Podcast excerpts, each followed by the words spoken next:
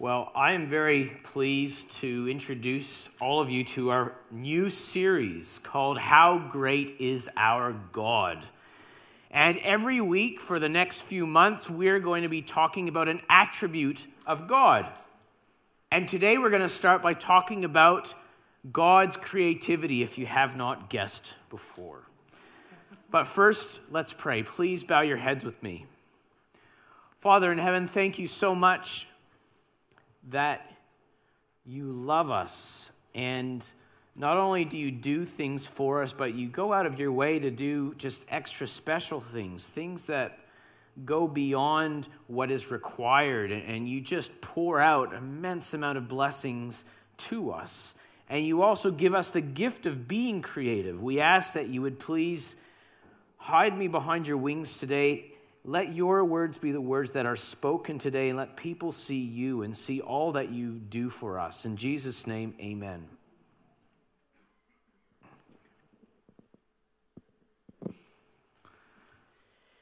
In the beginning, God created the heavens and the earth.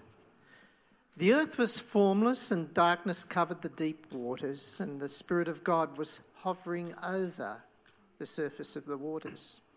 So the scriptures record that to begin with, the earth was formless and empty, much like a, a blank slate or a lump of potter's clay or a fresh canvas.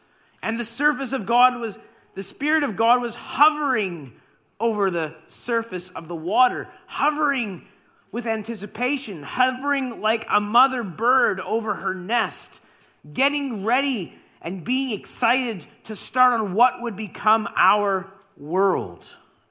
And then God said, Let there be light. And, and just was. as an artist first turns on light to work on their project, God turns on the switch. Except God doesn't need to use his hands to make something, He doesn't even need tools or materials. When God speaks, energy becomes matter. E equals mc squared becomes a reality, and it just happens. And God saw that it was good. And an evening passed and morning passed, marking the first day. And as the earth was formless, it was surrounded by a mess of liquid and gas and muck, completely unorganized. So God started organizing chaos into order. So then God said, Let there be a space between the waters to separate the waters of the heavens from the waters of the earth. And all the gases that were mixed with the muck, such as nitrogen and carbon dioxide and oxygen and water vapor, among many others, bubbled up and were separated out from the muck and became our atmosphere. God called the space sky. And evening passed and morning came, marking the second day. But the earth was covered with muck still. Then God said, Let the waters beneath the sky flow together into one place, so dry ground may appear. And a slishing and a sloshing could be heard, and water began to separate itself from the muck. And dribbles of water began to form into streams, and streams formed into rivers, and waters began to gather into puddles and ponds and lakes and seas and oceans. And the muck, now dried out, was solid enough to walk on. God called the dry ground land and the waters seas. And God saw that it was good. Then God said, Let the land sprout with vegetation, every sort of seed bearing plant and trees that grow seed bearing fruit and these seeds will then produce the kinds of plants and trees from which they came. And suddenly the earth was colorful, and a rumble emanated from the ground as flowers of every kind and color sprang up from the ground, and along with them trees colorful maples and eucalyptus trees and ferns sprang up alongside mango trees and peach trees and coconut palms, and vines grew and produced grapes and berries and melons and vegetables, and the odors of perfectly ripe fruit and perfumed flowers could be smelled all over the earth. And wherever there was no color, bright green grass sprung up. And God saw that it was good. And an evening passed and morning passed, marking the third day. And then God said, Let lights appear in the sky to separate the day from the night. Let them be signs to mark the seasons, days, and years. And let these lights in the sky shine down on the earth. And as though to show the earth that it would not be outdone, the sky lit up with pinpoints of light and then an explosion rocked the sky as a growing ball of fire grew and grew until it lit up everything that faced it on earth, warming the planet and providing fuel for the plants. And the sun also churned the air all over the earth, bringing about wind. And meanwhile, chunks of rock floated in nearby space started clustering together and clumping to form a rocky sphere which grew into a beautiful pale moon that we know today. And like the wind birthed by the sun, the moon brought movement to the seas and the oceans, causing them to rise and fall in both waves and tides. God formed the sun to rule the sky by day and supply the necessities of life, and the moon to rule the sky by night. And God saw that it was good. And an evening passed and morning passed, marking the fourth day. And then God said, Let the waters swarm with fish and other life. Let the skies be filled with birds of every kind. And under the water, all sorts of creatures began to appear out of nothing. Wobbly je- sea jellies, schools of colorful fish, great big whales and sharks and dolphins, coral reefs and clouds of plankton. And out of the water, you could hear something. You could hear buzzing and humming and flapping. Insects started flying past, butterflies and bees, and then birds. Lots of colorful birds of different sizes and shapes parrots and eagles, flamingos and robins, seagulls and owls. Earth was now full of sounds sounds in the air and under the water. There was now life on earth that moved and breathed, and life that made sound. And God, God saw that it was good. Then God blessed them, saying, Be fruitful and multiply, let the fish fill the seas, and let the birds multiply on the earth. And evening passed, and morning came, marking the fifth day. Then God said, Let the earth produce every sort of animal, and each producing offspring of the same kind livestock, small animals that scurry along the ground, and wild animals. And as soon as God spoke those words, animals of different shapes and sizes began to burst out of the ground, at least how I imagine it. Lions and tigers and bears, oh my, couldn't resist that one dogs and cats, lizards and monkeys, kangaroos and elephants, ants and spiders and hippos, and so many different kinds of animals now shared the earth along with the birds and the sea creatures. But the world was not quite finished.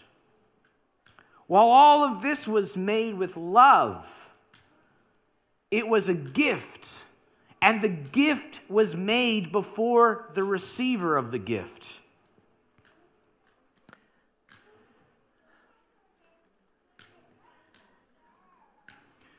Then God said, Let us make man, human beings in our image to be like us. They will reign over the fish in the sea, the birds in the sky, the livestock, all the wild animals on the earth, and the small animals that scurry along the ground. So God created human beings in his own image. In the image of God, he created them. Male and female, he created them. Then God blessed them and said, Be fruitful and multiply. Fill the earth and govern it. Reign over the fish in the sea, the birds in the sky, and all the animals that scurry along the ground. And then God looked over all he had made, and he saw that it was very good. And evening passed, and morning came, marking the sixth day. And so the creation of the heavens and the earth and everything in them was completed. And on the seventh day, God had finished his work of creation. And so he rested from all his work, and God blessed the seventh day and declared it holy because it was a day when he rested from all his work of creation. And we thank God for his, the work of his hands. But you know what? I can't help but wonder at all this. Sometimes we take all of this for granted. We really do. Much of what God created seems paradoxical, it seems even wasteful or illogical sometimes, and I, I don't mean in a bad way, but I mean wasteful in like a abundance kind of way, like unnecessary abundance. For example, and Pastor Rush showed us a little bit of this butterfly wings. Why did he have to make them so beautiful? Like, he didn't have to. There are so many different kinds and colors and patterns. They're not only functional for flying. Like, I've seen butterflies where they're just white wings. They look nice, but they have all these other ones. They're not just for flying, they're unnecessarily beautiful. They're just over the top. God did not have to make them so pretty for them to fly, but He did. The same with flowers. God's creation is functional, yet it's unnecessary. It has unnecessary beauty to it. Do flowers have to look as good as they do? Or do they have to smell as wonderful as they smell? You prepare a table before me in the presence of my enemies. You anoint my head with oil, my cup runs over. Surely Goodness and mercy shall follow me all the days of my life, and I'll dwell in the house of the Lord forever. It's as though God goes out of his way to make things beautiful, not just functional. But here's another thing worth noting about creation is that creation is simple yet very complex. Most of you probably know that all life is made out of cells. Oop, there we go. And as a former biology teacher, we don't have time for me to tell you all the detail that is involved in cells. But consider this every system in our body is made of organs that are specialized to function for that specific system and ha- they ha- all have specific tasks to do. And in turn, every organ is made up of specialized tissue, and every tissue is made of specialized cells. These are, this is showing how cells divide. But consider this every system in our bo- uh, every system has all these little things worked out. And guess what? Every cell is also composed of specialized organs. We call them organelles because they're little. Each with their own function to keep the cell doing what it's supposed to do. This right here is uh, a very recent and amazing picture. It's actually done by an electron microscope. Now, they don't usually have color on electron microscopes, but what they've done is they've added added color to differentiate the different organelles that are in a cell. Isn't it beautiful? And all these things help the cell to not just survive, but carry out what it's function to do. You probably already know that we cannot see individual cells with our own eyes without microscopes. You need even more powerful microscopes to look at what's on the inside of cells, electron microscopes. For example, just to get an idea of how big a cell is, if you take one of your hairs, and I know that some people may have a harder time finding a hair than others, um, one of your hairs, the thickness of one of your hairs, the diameter of one of your hairs it's not very, it's, you could barely see it. 20 red blood cells can fit across it. Just the width of one hair. And there are around 200 different types of cells that help our bodies to function, each having their own special function. And all the cells in your body in an adult is approximately 100 trillion cells that's in your body. That's a number that's followed by 14 digits, by the way, to get an idea how big that number is. And out of that 100 trillion, 100 billion of them, so one tenth of them, die every day and are replaced every day. That's what your body is constantly fixing itself and repairing itself and improving itself. And here's the thing if one of these types of cells, one of the 200 cells, let's say that every, every cell that's needed to produce insulin, for example, if it doesn't work, the body doesn't function right.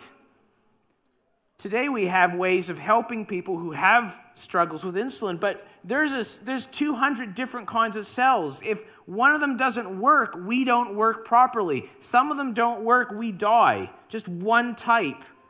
And if any parts of these cells are not functioning, that cell dies. It doesn't work. It's just far too complicated for me to think that it just happened. It's as if somebody's actually made sure everything was there because if one part was missing, it would not work. Creation is functional, yet unnecessary, but creation is simple, yet complex. Now, we could also speak about matter itself. What's the matter? Well, everything, if you want an honest answer from a science teacher. Get it? Matter Everything is matter. Never mind. Um, everything's made up of molecules, which are various kinds of atoms that are connected together. So everything is made up of atoms. This doesn't look like much, but this is actually a picture taken from an even more powerful microscope called an electronic electron tunneling microscope and that's actual cells that they've that you can uh, sorry not cells that's actual atoms that you can see so if you're thinking oh it's not very good quality let me explain why it's not good quality atoms are incredibly small they make cells look massive i mentioned before that 20 red blood cells fit across the width of a human hair they estimate that one of those red blood cells is made up of 100 trillion atoms. That's how small they are. It's, a, it's hard for us to comprehend how small they are and how many there are of them. That's why it's so blurry. I don't even know how they can manage to take a photo of something that small. And then the amount of energy within a few atoms is enough energy to power a city or destroy one. These atoms are made up of even smaller substances protons, neutrons, and electrons. And guess what?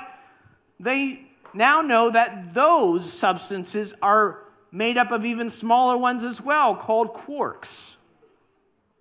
So far, they don't think there's anything smaller than that.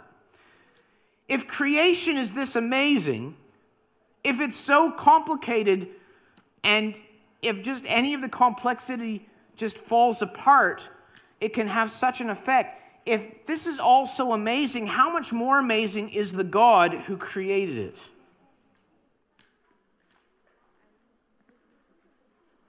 He's the image of the invisible God, the firstborn over all creation, for by him all things were created that are in heaven and that are on earth, visible and invisible, whether thrones or dominions or principalities or powers. All things were created through him and for him. And he is before all things, and in him all things consist. All things consist. So God's creation is functional yet unnecessary. It's simple yet complex. And I briefly mentioned atomic energy. Atomic energy can be so uncontrollable, and yet atoms and everything else can be so precise as well. We've gone small, let's go big now. I think you recognize this place. There's Australia, and there's at least part of the earth. It doesn't fit on the whole screen. The earth has a radius of 6,371 kilometers. That basically means if it was possible for you to drill a shaft from here all the way down to the exact center of the earth, which, by the way, you can't because the center of the earth is 6,000 degrees Celsius. But let's say you could. If you could drill a shaft that deep, and if you drop something down that shaft, it is so far that it would take just over 42 minutes of free falling before the object would hit the gooey center. If it was possible for us to walk out that door heading northward and not veering to the left or right at all and just keep going straight until you come back to the exact same place, you would have walked over 40,000 kilometers. Earth's pretty big. Sort of. Earth's actually only the fifth biggest planet in the universe, I mean, in the solar system. Jupiter's the biggest in our solar system. If Jupiter was a hollow sphere, you could fit 1,300 Earths inside it. If Earth actually hit Jupiter, it would just crumble into a pile of rubble, by the way because of gravity. And if we talk about our sun, which the earth rotates around, well, you could fit 1,000 Jupiters inside the sun. That works out to 1.3 million Earths. And going back to gravity, which by the way is what holds us to the ground, the more an object weighs, the more gravity it has. And so smaller objects get pulled towards it, Maybe that's why I can pull my kids towards me. I'm bigger than I used to be. And so the moon rotates around the earth because it, it has less gravity than the earth. And the earth and all the other planets rotate around the sun. And it looks good. You've seen those. I'm going to show you in a sec how you have the planets spinning around. And it looks very, pretty cool. But it's not actually completely accurate. Because here's the thing we don't really think about it, but the sun, we're moving at a, at a fairly quick pace around the sun, but the sun is also moving through space. So on the left, you can see it's the planet spinning around the sun, but the sun is also moving at the same time. Our solar system is actually rotating just like a planet rotates around the sun, it's rotating around the center of our galaxy, the Milky Way galaxy, along with all the other solar systems. We can't control any of this. You, this is like, it's crazy. You'd think things would be smashing into each other and, and pummeling into each other, and occasionally there is something that happens. But it's also precise. It's like a clock. It just all ticks. In fact, the earliest um, watches and clocks that we had, they were based on the sun and the movement of the sky because it's so precise. If Earth's orbit was 1.5 million kilometers closer to the sun, and that sounds like a massive amount, but in space, that's actually not very far. In space, that's between us and the moon times four. If we move that much further to the sun, life could not be sustained on Earth. It's in just the right spot for life to be sustained. Talk about climate change. So, with all this, you'd think that we would crash, but we, it doesn't crash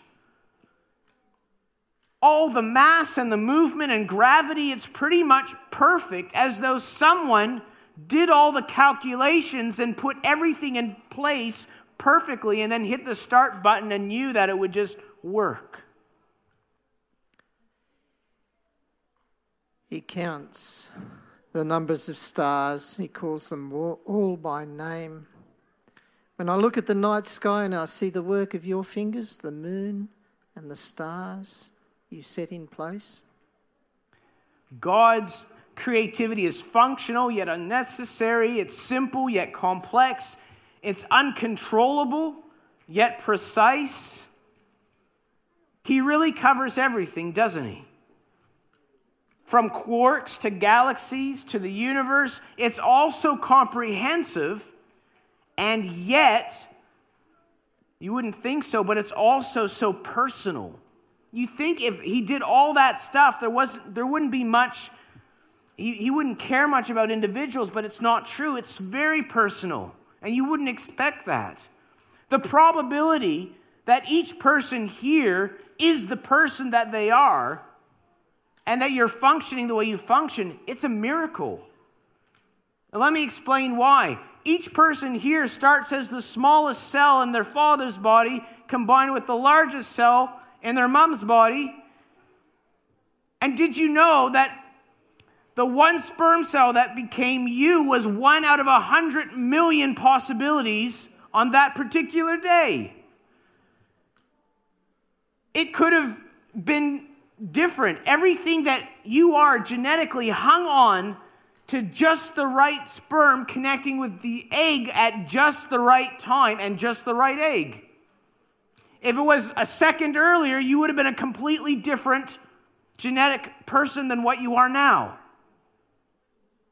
We all could have been very different people. In fact, the other thing is true is that we also could e- easily not even existed at all. We could not have existed because if any of this gets messed up in a way, that's it. There is not there's none of you. I don't have time to go into the details of the challenges and, and probabilities of you becoming who you are. But let me just say that nobody here or nobody anywhere is actually a mistake.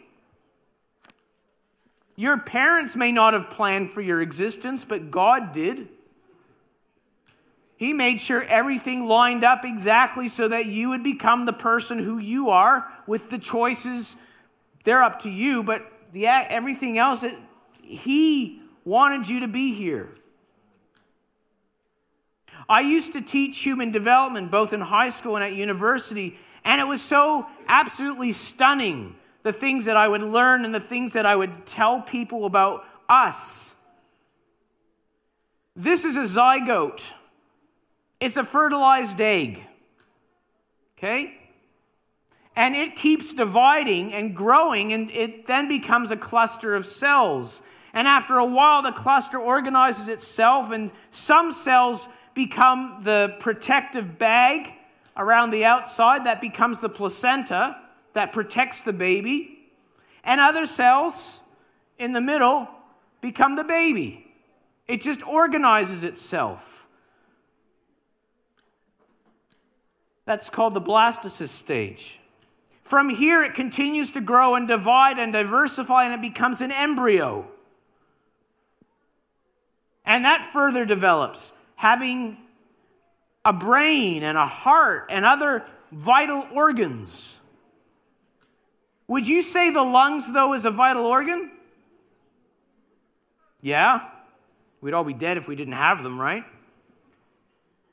But did you know that that's the only vital organ that's not created at the start? It's actually one of the last things that's, that's developed in a baby. Any ideas as to why? Because you don't need to breathe until you come out. Isn't that intelligent? Think about it. Isn't that intelligent? Here's a fetus at four months. And then six months later, you end up with a precious baby. Here's John, my son John, exactly eight years tomorrow. So happy birthday, John one cell to trillions of cells. I personally cannot see how all this is just random. how it's all just with no purpose at all. There's too many things that can go wrong. Way too many things that can go wrong.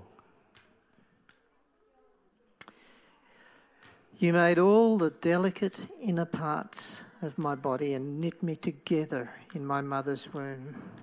Thank you for making me so wonderfully complex.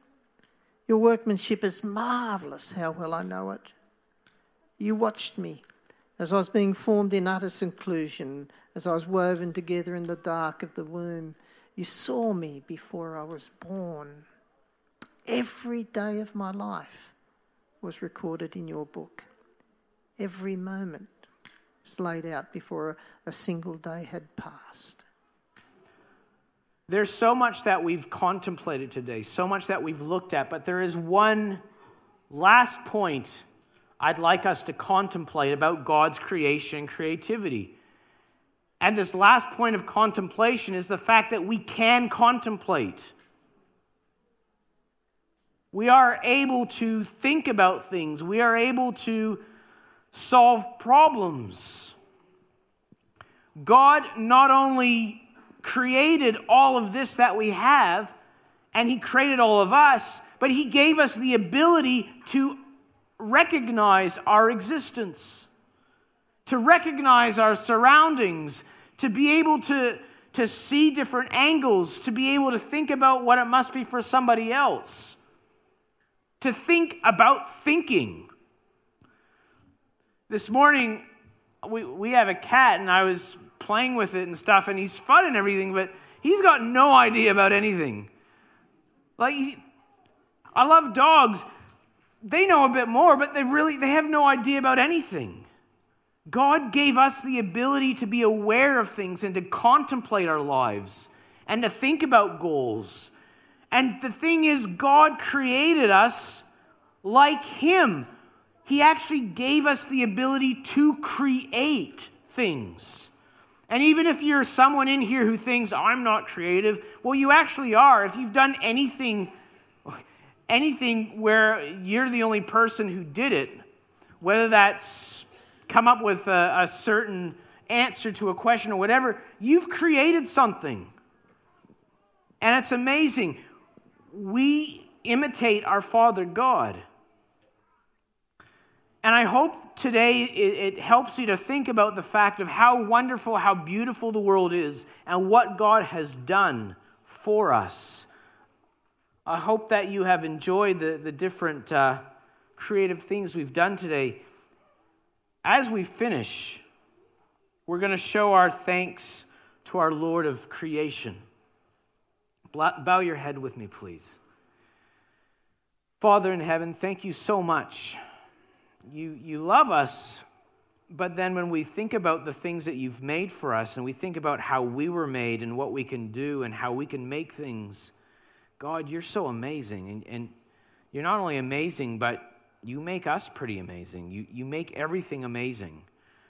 Uh, and you do it out of abundance. You, you do it when, when David writes, My cup runneth over. Our cups overflow with the amount of blessings that you give us. Like you give us more than we need. You give us more than enough. And we thank you for that. We praise you for that. And we ask that you help us to go out from here and glorify you and see you in all the different things that we see and do every day. In Jesus' name, amen.